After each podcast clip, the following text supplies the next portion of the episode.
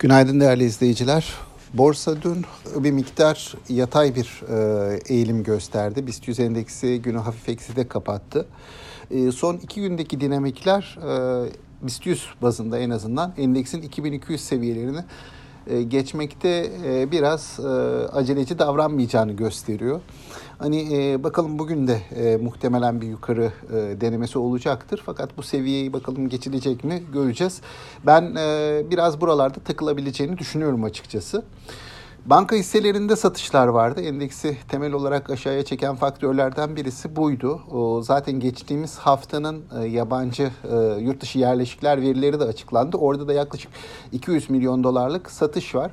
Hani e, dolayısıyla bu bende yabancı yatırımcıların hala da önemli hisselerde daha öncesinde ağırlıkta taşımış oldukları banka hisselerinde satıcı olmaya devam ediyor oldukları e, beklentisi e, şüphesi uyandırıyor. Bakalım bunları yine ay sonundaki rakamlarda da görmüş olacağız.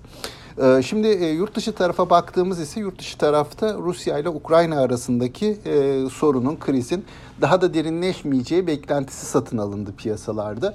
Buna dair haberler çıktı ve ABD hisse endeksleri günü %1 ve üzerindeki artışlarla tamamladı. Bu sabah baktığımızda yine ABD tarafında hafif alımlar devam ediyor. Eğilim bozulmuş değil. Dolayısıyla bunun da bize olumlu bir katkısı olacağını düşünüyorum. Güne başlarken endeksin hafif yukarı yönlü hareket edeceğini ancak gün içerisinde 2200 seviyelerinde e, biraz zorlanma yaşanabileceğini tahmin ediyorum. Aktaracaklarım bunlar. Sağlıklı, bol bereketli, kazançlı günler diliyorum.